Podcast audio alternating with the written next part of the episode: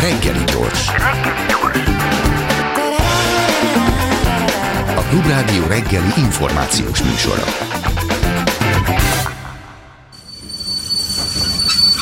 Reggeli személy. Azon kacaráztunk itt Szántó György Tibor műfordítóval, hogy, hogy én állni fogok, ő meg ülni fog.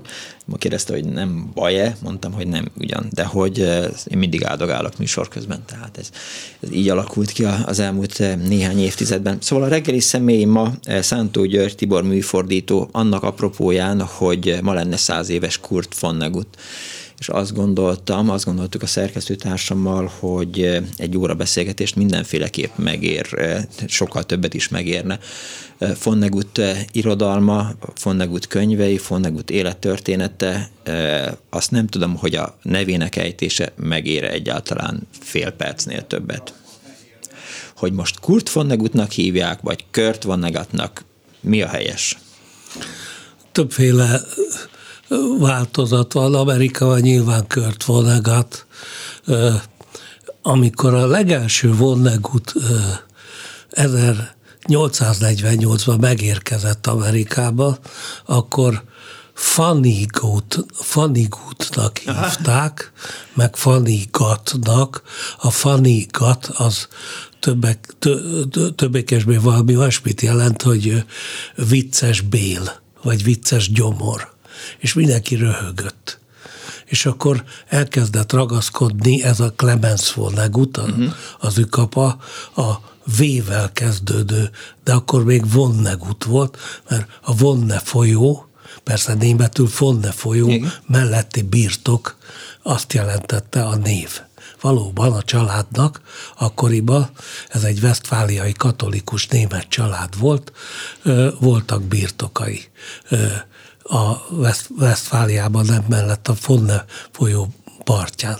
Ez egy teljesen német família, maga Vonnegut is német, és a Vonnegut nemzedékétől fölfele németül is beszéltek. Mm. Tehát ez, ez az Indianapolis-i német ajkú közös, közösség tagjai voltak, módos közösség, és magukat minél közelebb a német kultúrához határozták meg, így a nevüket is igyekeztek minél németesebben ejteni.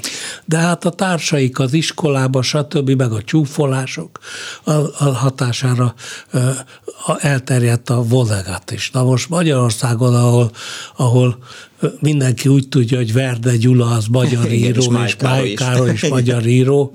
Itt nálunk úgy rögzült, hogy Kurt Vonnegut, és nekem ezzel ellen semmi külfogásom nincs, és amikor először találkoztam el, nekem is Kurt Vonnegut volt. Mi volt az első találkozása Vonneguttal? A macska bölcső. Acska bölcsőt olvastam annak idején az Európa kiadó Réber László által illusztrált. illusztrált kis kötetét Borbás Mária fordításával, és mindjárt elolvastam, vagy háromszor, és beleszerettem. Édesanyámmal beszélgettem tegnap este, és telefonon, én Szentesi vagyok, és, és arról beszélgettünk, mindig kérdező, ki lesz a reggeli személy, én elmondtam, hogy Szántó György Tibor Fonnegut fordítója, szerkesztője és kiadója lesz a, a vendégünk, és akkor föltett anyám a kérdést, hogy, hogy szégyen az, hogy ha ő nem tudja, hogy, hogy ki a Kurt Vonnegut. És azt mondtam, hogy ahhoz képest, hogy több ezer kötetünk van otthon szentesen, és az olvasás szeretetére a, a szüleim neveltek fel, de elfogadom azt, hogy, hogy valamiért az elmúlt 50-60 évben nem került a, a házba egy Fonnegut könyv sem. Én pontosan tudom, hogy, hogy hogyan csodálkoztam rá Fonnegútra. Egyszer a Rock évkönyv című kiadványban a 80-as évek elején megjelent egy interjú a Sikátor zenekar vezetőjével, aki azt mondta, hogy ő bokononista, és a szerkesztő azt megjegyezte, hogy akit érdekel, hogy mi az a bokononizmus, az olvassa el Fonnegutnak a, a vonatkozó könyvét. És emiatt kezdtem én el Fonnegutot olvasni, de hát engem is beszippantott természetesen, és imádtam azokat az illusztrációkat, vagy azokat a címlapokat, amelyik a Burlesque-nek a címlapjának két összefonódó fejjel. De visszatérve a kérdésre, hogy hogy szégyelnie kell anyámnak, hogy nem tudja, hogy ki az a Kurt Vonnegut?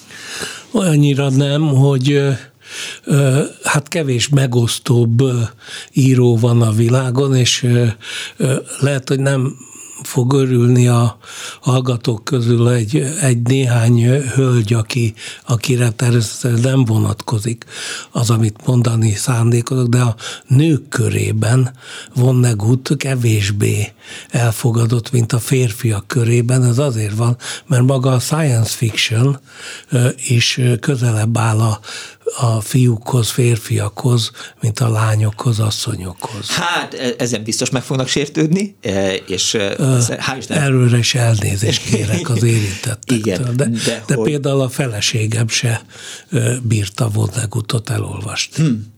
De science fiction Vonnegut? igazából nem. Igen. Egyáltalán nem. A science fiction elemeket Vonnegut jól megfontolva azért használta, hogy egy távoli nézőpontból tudjuk figyelni a földi eseményeket, a földi jelenségeket.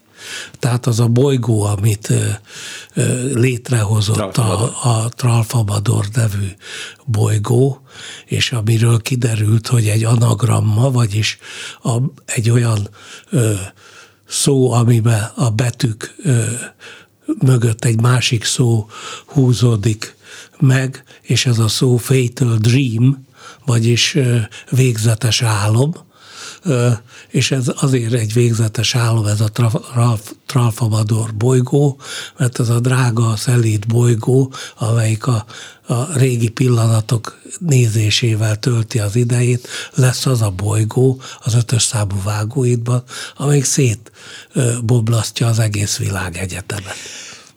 Könyvben jobb, vagy filmben jobb az ötös számú vágóid? Nekem könyvben az egyetlen film, ami szerintem többé-kevésbé eltalálta a, az az Éjanyánk című regényből készült film. Nick Nolte főszereplésével. Bonnegut maga is felbukkan benne. Beszélgetésünk elején mondtuk, hogy 2007-ben halt meg meglehetősen furcsa körülmények között, 2007 áprilisában mi is történt vele?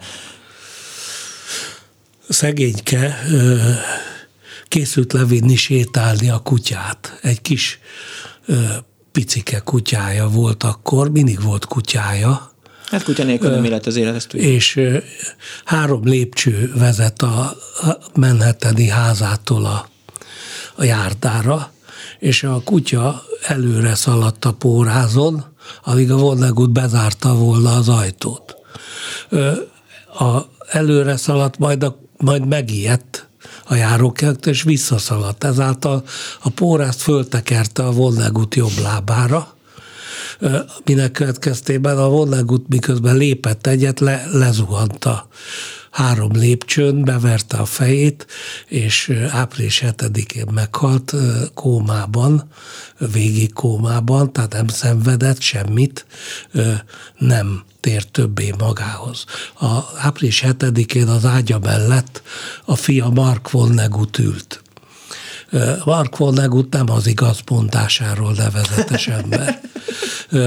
És ő azt írja a memoárjában, hogy, hogy ő éppen ott ült apa ágyánál, Kurt ágyánál, amikor azt látta, hogy az édesapja rápillant a Markra, és a két, a jobb kezének a két ujjával V betűt formál, az fölmutatja, majd a kéz lehanyatlik a paplanra, és Vonnegut megszűnt élni. Most ez kizár dolog, ugyanis ez, ez szemelszedett hazugság. ugyanis ha magunk elé képzeljük a kómában lévő embert, ez a V betű felmutatás, ez egy abszolút tudatos cselekedet. A Svollegut az elesése óta egy másodpercre se tért magához, és erről a gépek görbéi tanúskodnak. Azt hát nyilván valahogy népszerűskednie kell a fiának, meg van, Igen, valamit a, fi, a fia nagyon szépen kihasználja a Vonnegut nevet. És hát az én is kihasználnám, ha az apám Vonnegut lenne, de hogy, és aztán ugye meg lehet, tehát meghalt április 7-én meg lehetett állapítani, hogy So It Goes, így megy ez. Én a közelmúltban csodálkoztam rá, hogy, hogy amikor azt írja Fonnegut, hogy így megy ez, azt általában halálesetek. Tehát a szerep, valamelyik szereplőjének halálával, halálát kommentálja így. Ez így van. Ne, nem feltétlen csak a halál. Például az ötös számú vágóhídban, mikor Billy ben fekszik a kórházba, akkor az éjjeli szekrényén van egy pohár víz, ami megposad és a buborékok följönnek a felszínre, és a víz ihatatlan. És a megposhat víz is így meg, kap egy így meg ezt. És most végül is melyiket tartja jobbnak, a, a nyitnikéket vagy a csipcsirippet? Ugye az ötös számú vágóhídban a kismadarak mondják ezt, az egyik fordításban nyitnikéket mond a kismadár, a másikban csipcsirippet, de a csipcsirippet azt az időomlásban is visszahozza Fonegut. Igen, a, a, a, az én fordításomban nyitnikék van. Ennek az a magyarázata, Nemes László fordítása a, a csip-csirip. Hmm. Mikor véget ér a második világháború, akkor csönd van, síri csönd. Egyébként hasonló az első világháború ma is, november 11 a fegyverszünet napja, ma is hivatalos ünnep az Egyesült Államoknak, az első világháború vége, akkor is csönd volt, Vonnegut arra a csöndre azt írta, Isten hangja volt ez a csönd. A második világháborúban is ö, egy pillanatra csönd lett, és ezt a csöndet a madárcsicsergés törte meg. És ez egy optimista hang volt. A csip-csirip az, az olyan kis butuska hang. Fogtam magam, és nyitni kékre módosítottam, szótagra azonos, és annyiszor mondogatták ezt a csipcsiripet, és ez egy félreértés. Aztán többen összehasonlították, főleg egyetemeken a két fordítást, és a nyitnikék pártiak azok többen vannak.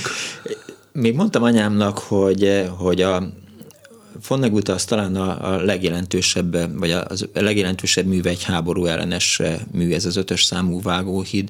Nem tudom, hogy ezt pontosan fogalmaztam meg talán, hogy a jelentősége abban, az ötös számú vágóhídban áll Fonnegutnak, bár be kell vannom, hogy, hogy sok más könyvét sokkal jobban szeretem, mint az ötös számút. Én is ugyanígy vagyok. Az ötös számú vágóhíd az jókor, jó pillanatban jelent meg. Hát, 1969-ben jelent meg, amikor az Egyesült Államok éppen szorult kifele Vietnámból, és az egész Egyesült Államok forrongott. És ez a boldog 60-as évek utolsó esztendeje volt. Itt három nagy tényező befolyásolta, főleg az egyetemi ifjúság és a művelt ifjúság világképét. Az egyik az ötös számú Vágóhíd című könyv. A másik a Beatles Vonnegut jóban volt John Lennonnal, és imádta a Beatles-t, és a Beatles is imádta Vonnegutot, Ringo Starr első szóló levezét például Vonnegutnak ajánlotta, és a tágra nyílt pumáknak, és a harmadik korszakalkotó mozzanata a, és ezek így hárman egy ilyen triumvirátus szerűséget hoztak létre, az a Hair című musical volt. Tehát az ellenkultúra a 60-as évek végén egyszerűen megszüntette a Amerika vietnámi agresszióját, azért, mert, és ez néhány film, mint az Eper és Vér jól mutatja, hogy az amerikai közvélemény elutasította a háborút. Az ötös számú vágóhíd az pedig revelációként hatotta maga teljesen egyedi hangjával, a maga kicsit eszelős hangvételével, az első mondatával, hogy Billy Pilgrim fönnakadt az időben, és és le van írva mindjárt, hogy mi lesz majd az utolsó mondat, csip-csirip vagy nyitnikék. Ez, ez egy olyan hang volt, amit az egyetemi ifjúság körében sokan ismertek, hiszen nem ez volt az első könyve Vonnegutnak. Vonnegut 20 éve volt már a, az irodalmi pályán, de ez akkora robbanást okozott a, a az Egyesült Államokban és, a, és aztán az egész földkerekségen, hogy egyszeriben Kurt Vonnegut lett a világ legnépszerűbb bírója, szinte az egész világon azonnal lefordították, de még a Szovjetunióban is a könyveit ott, ha jól tudom, akkor titokban, tehát eh, jogdíj fizetése nélkül. Jog, jogdíjat nem fizettek, de nem titokban. Ő jóba volt a fordítójával, uh-huh. egy skót származású orosz nővel, Rita Raisszal, és járt is a Szovjetunióban, és nem volt egy anyagias ember, eh, csak röhögött, hogy, eh, hogy nincs, nem fizetnek jogdíjat a a könyvei után, de az összes könyvét kiadták, azt hiszem épp a börtöntöltelék kivételével a Szovjetunióba. Azon gondolkodom, hogy, hogy a, az ötös számú vágóhíd az hasonlítható egy másik szerintem nagyon fontos háború ellenes műre a, a, a nyugaton a helyzet változatlanra, Remarknak a, a könyvére, ami mondjuk az első világháborúról szól, és nem Dresda bombázásáról, mint az ötös számú. Minden háborús könyv egy kicsit hasonlít a másikra. Én ö, hajlanék arra, hogy hasonlít, mert a nyugaton a helyzet változatlan, ak- akkor is változatlanul maradt, mikor kitört a második világháború, ami tulajdonképpen az első világháború logikus folytatása volt de amihez leginkább hasonlít, az Joseph Hellernek a 22-es, 22-es csapdája, uh-huh. és paradox módon hasonlítják még Ken Casey-nek a Szálakakuk fészkére című könyv, tehát ez a három könyv a, a nagy amerikai ellenkultúra három alapvetése, három alapműve, még annyit itt egy pici kitérőt hadd tegyek meg, hogy a Vonnegut könyvei rossz kritikákat kaptak. Hm. El, tehát egyszerűen azt a kérdést tették föl, hogy hát ez meg itt micsoda. ö, ö, tehát csak nem egy regény, na ne vicceljünk, hát ez nem egy regény. Ö, na most a Jackson Pollock aki a absztrakt expressionista, hú, elsőre kibírta mondani. Igen. Tehát még egyszer próbál, absztrakt expressionista festészet. de van egy szereplője. Igen, a kék szakálban ennek egy egész könyvet vett. A kritikusok ugyanezt kérdeztek, hát ez meg mi? Csak nem egy festmény, na ne, ne vicceljünk, ez nem festmény. Vonnegut regénye is azt mondták, hát ez meg mi? Regény? Nem regény. Akkor mi? Nem tudjuk. Erre mondom azt, hogy van a klasszikus és a modern irodalom, a klasszikus és a modern képzőművészet, és van Vonnegut, és van a festészetben John Pollock és a társai, akik a csöpögtetéses festészetet kitalálták, és ma már Picasso-nál drágábbak ezek a képek, és a Getty Múzeum legnagyobb kincseinek számítanak. Egy apróságot hadd mondjak el ezzel kapcsolatban. A Kb. a 80, 80. oldalán az ötös számú vágóhídnak van egy jelenet, amikor a amerikai foglyokat összegyűjtik a pályaudvaron, és ott van egy sebesült, őrült, agonizáló tábornok, aki az egész hadseregét elvesztette. De imádja, ha őt vadbobnak hívják, és össze-vissza ordibál, handa bandázik. Többek között ezt handa bandázza. 451-esek. Ha valaha is a Wyoming állambeli Kodiban jártok, keressétek vadbobot. Ezre találkozót tartunk ökörsütéssel. Nem fogok fukarkodni a fiatal ökrökkel. És most jön az érdekesség. Kiszületett a Wyoming beli Kodiba John Pollock. Ja, Jackson Pollock elnézést. Hogy eh, ugye említette azt, hogy, hogy hogyan kezdett el Fonegutot olvasni, és addigra, mi, utána hogy került önhöz az első kötet, vagy mit, mit fordított először?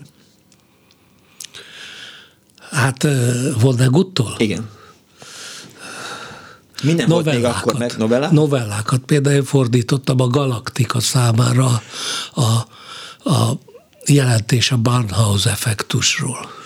Mert hogy Fonnegutot még a 60-as, 70-es években is leginkább hát megpróbálták egy ilyen science fiction kategóriába beilleszteni, és arra emlékszem, hogy az Utópia 14 című könyv, ezt múltkor vettem meg egy ilyen könyvszekéren, tudom én, 72-es kiadású, azt még a Galaktika könyvkiadó adta Úgy ki. Van. A Galaktikának a, a szerzője írta az utószót a könyvhöz, és akkor még GR Kurt Vonnegut volt a, a címlapon, ma már sehol sem látható, hogy, hogy fiatal Vonnegutról van szó. En, e, gyorsan akkor két dolgot.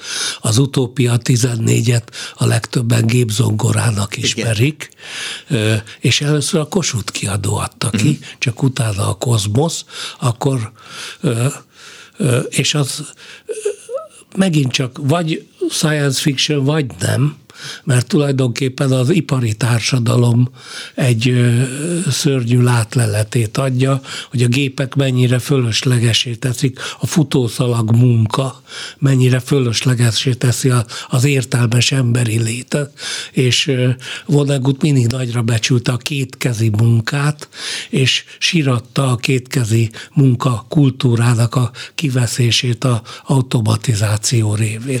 Ő magát mindig ludditának, gép rombolónak tekintette. De hogy visszatérjek a kérdése második részére, hogy hogy került hozzám. Én 86 tájékán nem egyedül megalakítottuk a mecénás könyvkiadót, a kirodalmi vezetője voltam, és tébolyult Vonnegut rajongó. Uh-huh. És egyszer Osztovics Leventével az Európa kiadó akkori igazgatójával az Európa kiadott akkor a klasszikus nagy legnépszerűbb, leghatalmasabb, legkomolyabb magyar könyvkiadó, nála voltak a Vonnegut uh-huh. jogok. Nálam viszont voltak a Stephen King jogok. És amikor egyszer találkoztunk az Alföldi nyomda, a Debreceni Alföldi nyomda egy vevő találkozóján, akkor már mind a ketten fölöntöttük egy kicsit a garatra, és szekéren mentünk a hortobágy felé. Egy ember meg volt bízva, hogy ha kiürül a poharuk, akkor mindjárt töltsék fel pálinkával, és akkor megkérdeztem tőle, hogy ha neked adom a Stephen Kinget, nekem adod a Vonnegut jogaidat? Azt mondta, hát persze, úgy egy milliárd, úgy milliárdokat fogok keresni, így meg épp, hogyha eltartom magamat, mert Vonnegut akkoriban veszteséges lett. Hát én sose kerestem a Vonneguttal milliárdokat, de hát meg kell mondjam, hogy nem értem rosszul belőle. Megértem, de én nem is akartam milliárdokat keresni soha életemben. És akkor melyik volt az első, amit lefordított? Egy novella. A, de a novellák után? Tehát melyik a, könyv? A regények közül? A kék szakát. A kék szakát. Igen. Nehéz? A, az, az nagyon nehéz volt. Annál is inkább, mind a kettő nehéz volt, mert az ötös számú vágóidat is én fordítottam, meg a Galapogoszt is én fordítottam, és mind a háromra az volt jellemző, hogy mikor a Helikon vette át tőlem az életmű kiadást, akkor egy bizottság jött létre, uh-huh. én is tagja voltam, de mások is. Például az ELTE oktatói, például Galam Zoltán tagja volt, és az egyetemisták kérésére három könyv újrafordításáról döntött ez a bizottság. Ez egy aféle szerkesztő bizottság volt. Ez a kék szakál, az ötös számú vágóhíd és a Galapagos volt. Ezeknek mind létezett magyar fordítása, de mind rossz volt. És amikor kerestünk rá fordítót, akkor ez a rohadt bizottság, ez pont engem jelölt ki, hogy Gyuri, majd telefordítod. Vonnegutat, Vonnegutat jó, most már akkor maradjunk a, a Vonnegutnál. Jó, legyen, Vonnegut. Le, legyen Vonnegut. Kurt Vonnegut. Kurt, Kurt Vonnegutnak, én most bementünk ebbe a hülye kérdésbe, és elfelejtettem, hogy, hogy mit akartam ezzel kérdezni, csak mert valaki fejte Akkor filmet. mást. Jó, hogy azt tudom, hogy, hogy a Dresdai templomnak az új építése az, az Vonnegut érdeme, mert, és erről azt hiszem, hogy ön is beszélt talán egy rádióinterjúban, hogy akkor, amikor először volt kint Dresdában, akkor még rossz állapotban volt, én is 90-es évek elején voltam, és ráadásul nagyon érdekes, de ezt csak így utólag rakom össze, eh, Hitler születésnapján eh, a német kelet-német és nyugat-német új fasiszták megemlékezést tartottak Dresdában és, és végigvonultak a városon, énekelték a Happy Birthday eh, Liebe Adolf fal, és a rendőrség engedte őket, engedte őket, engedte őket, és aztán egyszer így beterelték finoman a menetet amellé a templom mellé, ami akkor még romokban állt. Ugye ez az a Dresdai templom, ami 1945-ben a Dresda bombázásánál semmisült meg, és aztán lezárták az utcának az egyik végét, lezárták az utcának a másik végét, elkezdett esni az eső, és igazából semmit nem csináltak, nem engedték ki a nácikat ebből a teremből, ott, eh, ott szobroztak a, a lerombolt eh, templom mellett, és az esőben szép lassan fáztak, és ráadásul Hitler születésnapja eh, hideg is volt, megfagytak, de hogy önnek is van egy emléke ezzel a templommal kapcsolatban. Van, hogy nem. Kezdjük azzal talán egy picit messzebbről, hogy Dresda tűzhalála, ez egy szándékos bosszú Coventryért.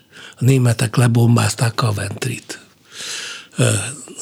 A angolok és az amerikaiak, de főleg az angolok Coventryért lebombázták a teljesen hadipar nélküli Dresdát méghozzá azzal a szándékkal, hogy porig égetik. Tehát előző éjszaka olajos éghető rongyokkal szórták tele a várost, majd másnap gyújtóbombákkal.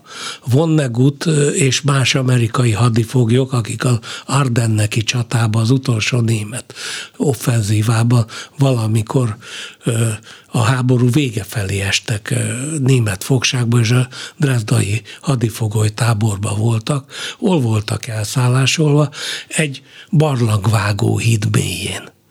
Mint kiderült, ennél jobb óvóhelyre nem is kerülhettek volna. Nem sok mindent hallottak, dörgött a föld, rezgett a föld, mint a földrengés lenne. És mikor kijöttek a föld alól, és fölmentek a felszínre, akkor holdbéli tájat láttak, és ez a holdbéli táj tűzforró volt. 135 ezer ember halt meg. Ez egy népírtás volt. Érzelmi okokból, bosszúvágyból elkövetett népírtás. Vonnegutnak és hadifogoly társainak volt a dolga, hogy felhozzák a pincéből a, a sült németeket, mert megsültek, oxigén hiánytól megfulladtak, meg is sültek, de a zsiráf az állatkertben szintén áltó helyzetében megsült.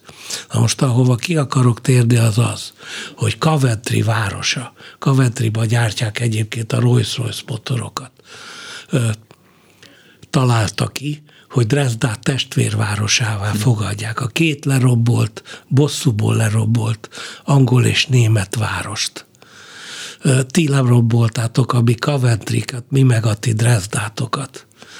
És a Coventry székesegyház romjai között találtak egy régi keresztet, ami ácskapocsból volt összeszerkesztve. Ez a kereszt ma a Frajenkirche, a Dresdai templom, gyönyörű templom oltárán található. A két város testvérváros. És amikor valaki elmegy Dresdába, Vonnegut túrákra lehet befizetni, mindenkinek a kezébe egy ötös számú vágóid van, és idegenvezető viszi el a, a külföldi turistákat a templomhoz. Még második Erzsébet és a királyi ház is adott pénzt, meg a Rolls-Royce gyár a Frajenkirche felépítésébe. És miért? mert olvasták az ötös számú vágóidat. Ez van a kérdés, hogyha, hogyha nem írja meg Vonnegut a, a könyvet, Igen. akkor lehet, hogy Igen. nincs a testvérváros együttműködés. Igen. Egyébként akkor először láttam, én is a földön fekve láttam, és a Luther szobor arccal lefelé a sárban, és ott volt egy átlátszó műanyag persely, és abba dobáltuk a a pénzeket, én is dobtam be, akkor még Deutschmark volt, úgyhogy egy pár Deutschmarkon benne van a, a felépített Frajenkirjébe. Önnek volt kapcsolata Vonneguttal? Volt. Telefonon beszéltem vele egyszer, és levelezésbe is álltunk. Könyörögtem neki, hogy kevesebb jogdíjat kelljen fizetni, Aha. és be, bekeretezve áll az irodán falán az, hogy nem kell jogdíjat fizetnem, hanem azt a jogdíjat, amit neki szánnék, akkor ugyanis nem volt még mód 80-as években valutában magánkiadóknak fizetni, akkor ez a Nemzeti Bank privilégiuma Igen. volt, hanem a hozzám hasonlókkal menjünk, azt ígyjuk el az ő egészségére ezt a pénzt. Ezt a kis általa írt levelet, képpel írt levelet az irodám falán bekeretezve eredetiben őrzöm. De fizettem jogdíjat mindig is, ugyanis az ügynökségén keresztül kellett fizetni jogdíjat, és ezt az Európa kiadó is fizette meg én is. Érdekes módon, amikor a Nemzeti Bank meg illetékesen megtudta, hogy Vonnegutra szeretnék fizetni, akkor elérzékenyült és megengedte ha ön jegyzetekkel felszerelkezve érkezett, nyilván vannak olyan dolgok, amikről ön szeretett volna beszélni, de nekem jutott eszembe, de arra is válaszolhat, hogy mit jelent pontosan az, hogy van egutizmus. A vonegutizmus először megmondom, hogy mit jelent az én számomra. Kurt Vonnegut az az ember volt, akire a legmélyebben Jézus Krisztus hegyi beszéde hatott. Jézus Krisztus az elesett emberek ö, istene volt. Ö, Vonnegut is az elesett emberek istenének, vagy szószólójának állította be magát. Ez leginkább a Isten áldja Mr. Rosewater című regényében, nem pedig a ötös számú vágóhídból derül ki és neki az volt a célja, hogy arra hívja fel a figyelmünket, hogy az emberi cselekedetek nem maradhattak következmények nélkül. Az, a, abban a háborúban, ahol ő veterán volt, a bíbor szív értelmrend kitüntetetje és népírtás túlélője, ő arra jött rá, hogy értelmetlen a világ. Az emberek robotok, a tevékenységüket kívülállók határozzák meg, csak úgy, mint Billy Pilgrim vándorlását, aminek nem ura, tehát akkor jut el a Tralfabador bolygóba a marha vagomból, amikor, amikor nem ő, hanem a felettesei elrendelik, ő is ezt állította. Mindez pedig arra alapozta, hogy a második világháborúban az elesettek átlag életkora 26 év volt, vagyis gyermekek háborújáról beszélünk, és az első világháborúban, vagyis a vietnámi háborúban, elnézést kérek, pedig, és biztos meg fogom lepni a kedves hallgatókat, az átlag életkora az elhunyt amerikaiaknak 20 év volt. Az még inkább gyermekek háborúja volt. És fel is hívják a figyelmet, a, a legfés, a közelmúltban jelent meg, vagy közelmúltban, vagy nem túl távoli módban egy képregény, ami az ötös számú vágóhívból eh, készült. Eh, említette azt, hogy, hogy, hogy vannak nagyon nehezen fordítható művek, vagy nagyon sokat szenvedett velük. Az író is nagyon sokat szenvedett az megírásukkal? Mindegyikkel. Olyannyira, hogy ö, nem tudom mennyi időnk van még. Még van tíz percünk.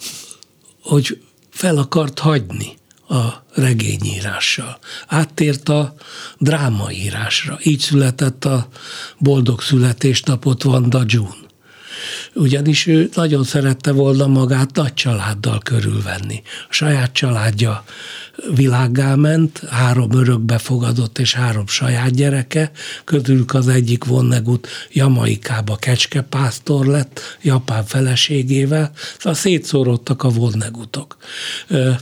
és ő azt gondolta, hogy a mesterséges család pótolhatja, erről szól a Burlesz című regénye. Egy mesterséges család tudja pótolni a, a családot, ami nélkülözhetetlen. Tehát a három nemzedék család, a nagyapa, a középső nemzedék és az unokák együttesen tudnak egy olyan társadalmat alkotni, amilyen az ő gyerekkorában Indianapolisban a Vonnegutok családja volt. Egy széles, nagy, rokoni hálózat, amire mindenki mindenkor számíthatott.